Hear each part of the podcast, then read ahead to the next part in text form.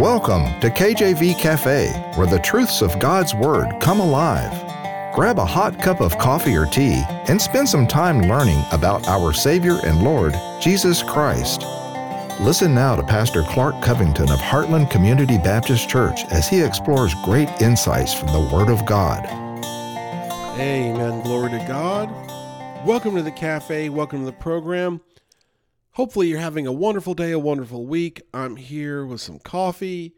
I've got uh, the uh, sweatshirt on. I'm feeling pretty good here today. Just enjoying uh, another day that God has given us. And I'm sitting here getting into God's Word. I'm just excited about it. I hope you are too. We're diving into God's Word here at the cafe. We're looking at God, the Heavenly Father, and what that means. And what's so cool about this and I love preaching about God's love. And I really love preaching about God's specific love for us because you hear in church, and maybe for lack of time or whatever, you'll hear that God is love, or you'll hear that God loves you so much, and it'll stop. It'll just, you know, God loves you. He he loves you. He's, he loves you. And okay, next thing. Well, wait a minute. what do you mean God loves me? Right? What do you mean? What does that mean? And I want to preface this message by saying God's love for us is manifested most clearly in Jesus Christ, our Lord and Savior. And when we accept Jesus Christ as Savior, then we can experience God's love. But if we haven't accepted Jesus Christ as Savior, in fact, if we've rejected God's free gift of salvation, then we will never experience God's love as the way He intended for us to experience it. In fact, we'll be headed for devil's hell. Hell is real. Heaven is real. God is real. Amen. And we are faced with a choice. And we must truly believe on the risen Son of God. 1 Corinthians 15, 1 through 4, so clearly states it. I'm just going to go ahead and read it because it says it better than I could ever say it. 1 Corinthians 15, uh, 1 through 4, and I'm going to bring it up here uh, we're going to use the King James Version, of course. Okay, all right. Moreover, brethren, I declare unto you the gospel which I preached unto you, which also ye have received, and wherein ye stand, by which also ye are saved, if ye keep in memory what I preached unto you, unless you have believed in vain.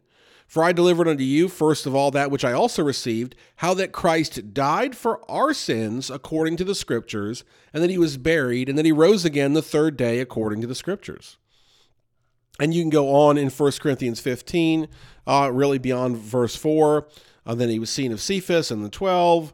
Uh, verse 6, that he was seen above 500 brethren at once, of whom the greater part remain unto this present, and on and on. So he was seen, it's verified, this is what happened. And guess what? When we believe on Christ, and that, that we uh, individually, uh, us individually, uh, needed a Savior, because you know the bible says i believe it's romans 3.23 that all have sinned and come short of the glory of god. A lot of people don't believe that. A lot of people think oh i don't have sin. I'm perfect. I don't, I don't have anything to repent for. I haven't done anything wrong. And clearly you don't understand sin okay? That's number one. Paul said he didn't even know what sin was until he understood what coveting was. And by the way that's a good one. If you don't think you have a lot of sin in your life look at coveting the idea that we desire something that we don't currently have. that is within everybody, you know, anybody that goes to the mall or you know wherever you know the uh, how about uh, for a guy take a guy into uh, bass pro shop or something tell them they're not going to covet a little bit a good old country boy or for the city boys, I don't know where you take them, but the country boys take them into Bass Pro Shop or something.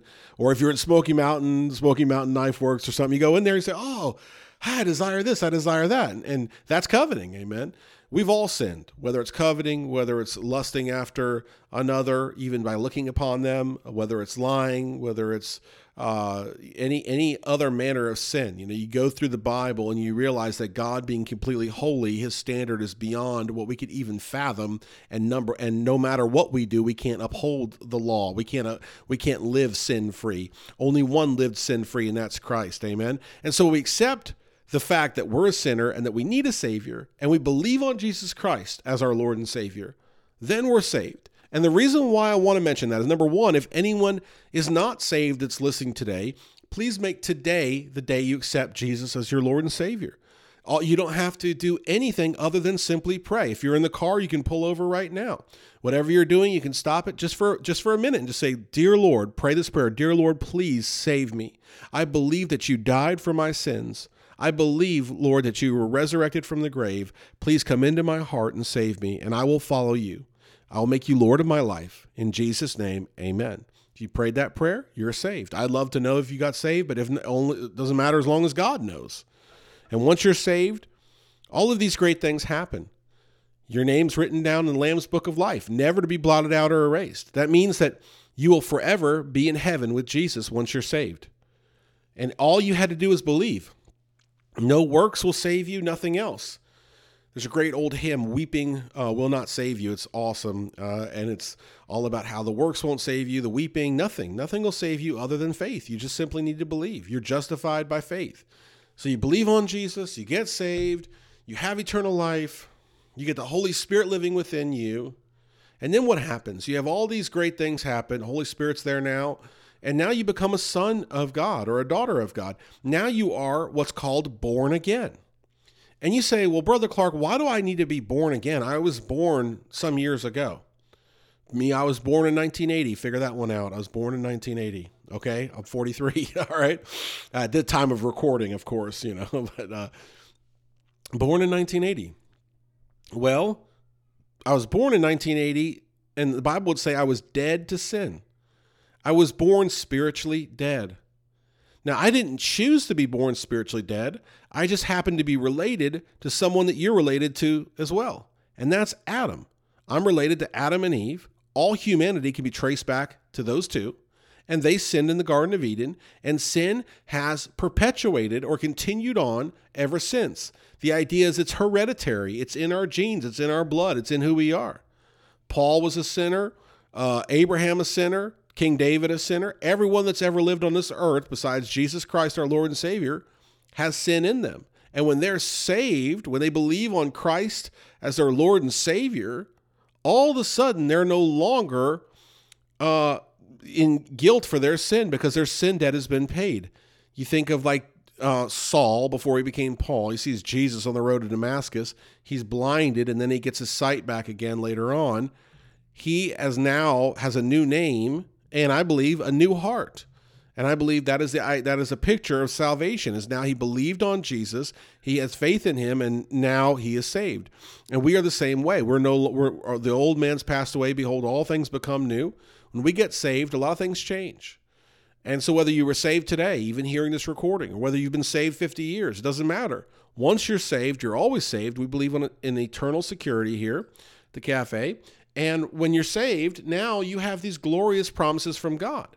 And one of the promises is that He is your Father, your heavenly Father. Because again, He is a creator of all, but He's not the heavenly Father. His role of Father is for those that have been born again. 1 John 3 1 Behold, what manner of love the Father hath bestowed upon us, that we should be called the sons of God. Therefore, the world knoweth us not, because it uh, knew him not. So 1 John 3 1 is telling us that it is a great love of the Father that we are his. Amen. And and that is what I love about I love preaching on love. No, I love preaching on God's love because that is what we're looking at is the idea of what does God's love look like in the context of him being our heavenly Father. And it is a beautiful, deep, deep love. It's hard to even scratch the surface. I preached before this message, I preached a 30 minute message on the same topic, and I couldn't even get past nearly halfway of the first point. With and I'm not, I don't think I was being long winded. I think I was just simply trying to give a, a, a overview of what that looks like as the father loves the son or the daughter Amen. Any of you that have been saved, man or woman, have this applied to you. It is a deep love and it's a beautiful love.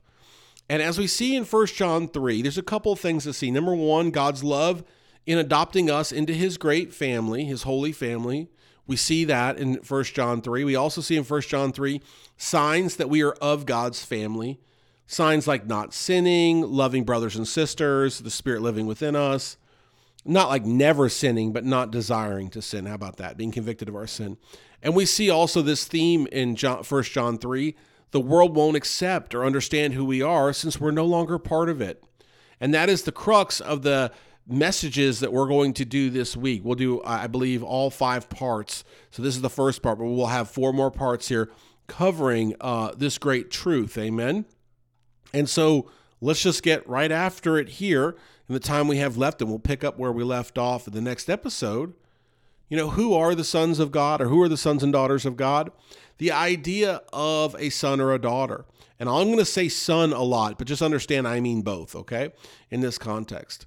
You know, what does it mean? I'm a dad, amen. I've got uh, kids as young as five, as old as 17 in the house. So I'm a dad. I've got I've got the scars to prove it, amen. Or I should say the gray hairs to prove it, amen. And I promise I won't make too many teenager jokes, but oh, it's been fun raising that teenager. That's a special time. That's a special time. Oh my goodness. Look, all the ages are are are really interesting to parent. And it's been a joy. Uh, I would say it's probably been the joy of my life. I mean, that's a deeper kind of uh, um, uh, uh, earthly life, I should say. The joy of all life is to be saved, but here on earth, in terms of what I've done, that would be my biggest accomplishment is simply just being a dad to, to two boys and a girl. And I know the characteristics. Now, I'm not an expert, but I know that, you know, for example, as a dad, I am the caretaker to my children. So my youngest, he was uh, taking a shower and he said, Dad, uh, dry me off when he got out. And I said, no, you dry yourself off. And he said, no, I, I need you to dry me off. And we went through this thing for like 10 minutes. Now, there, he is finally taking a shower on his own. We praise God for that. Okay. Uh, daddy used to give, you know, or mommy used to give him showers before, but he's taking a shower on his own. But as his caretaker, number one, he's dependent upon me. So he's looking to me to, for me to do this for him. Right. But then I'm looking to him to grow up a little bit and learn to do it himself because it's time, right? It's you just kind of know, okay, it's time to go ahead and wrap this up. All the other, all probably all the other nearly six year olds are, are toweling off on their own now. It's time for you to get to it. Well, I'm the caretaker. And so, number one, I'm there for him. But then, number two, I'm also letting him grow. Now, let's look at God in that context. Is he not the caretaker? So, number one, we should be dependent upon him. A lot of this deals with dependency, going to God uh, for all our needs, right? But then also, too, understanding that sometimes He'll leave us there to do something on our own so that we can grow. You know, we may have to go through something to just help us grow that we may not fully understand, but we know that God is right there. So, like CJ, my son was in the other room, say two rooms away, but I was within, I don't know, 50 feet of him. And that's how God is. Even when we are growing, he is not far. He is our caretaker and he is near. And so while we're growing, he is still right there to help us. And God, I believe, wants us to look to him as our provider, as our caretaker. I mean, not only that, but you know, think of my child. I'm responsible for my child, right? We went to the library the other day, and the book, uh, the librarian came out and said, "Oh, our library is closed. The heater's broken." Now, librarian knows we're in the children's library section. She knows the kids are there. She knows the kids that's for the kids. She's not telling the kids that the library is closed. She's approaching me and telling me. Why? Because I'm responsible for them, right? I am the responsible one. And so I tell the kids, okay, and she was very generous. We were able to get uh, grab a couple books real quick uh, for homeschool, and then we were on our way. But I'm the responsible one. Well, we need to look at God the Father in that same light. And I believe He wants us to hold Him accountable, that He is the responsible for us. Amen. Once we're saved, once we're born again, we are His. Amen. And we are we can take peace and rest in knowing that He will never forsake us, He will never leave us. There is so much to this, and, and uh, for time's sake, we're going to have to stop here. But please tune in next time, tune in all this week as we look at God's great love through Him being our Heavenly Father. Thank you so much for listening. Take care. God bless. Amen. Thanks for visiting the cafe today. Our goal is to inspire you with the truth and depth of God's Word in a straightforward manner. Do you know Jesus? You can today. Visit kjvcafe.com to learn more about God's great plan of salvation for all of mankind. Until next time, Remember, as Matthew chapter 6 verse 33 puts it, seek ye first the kingdom of God and his righteousness.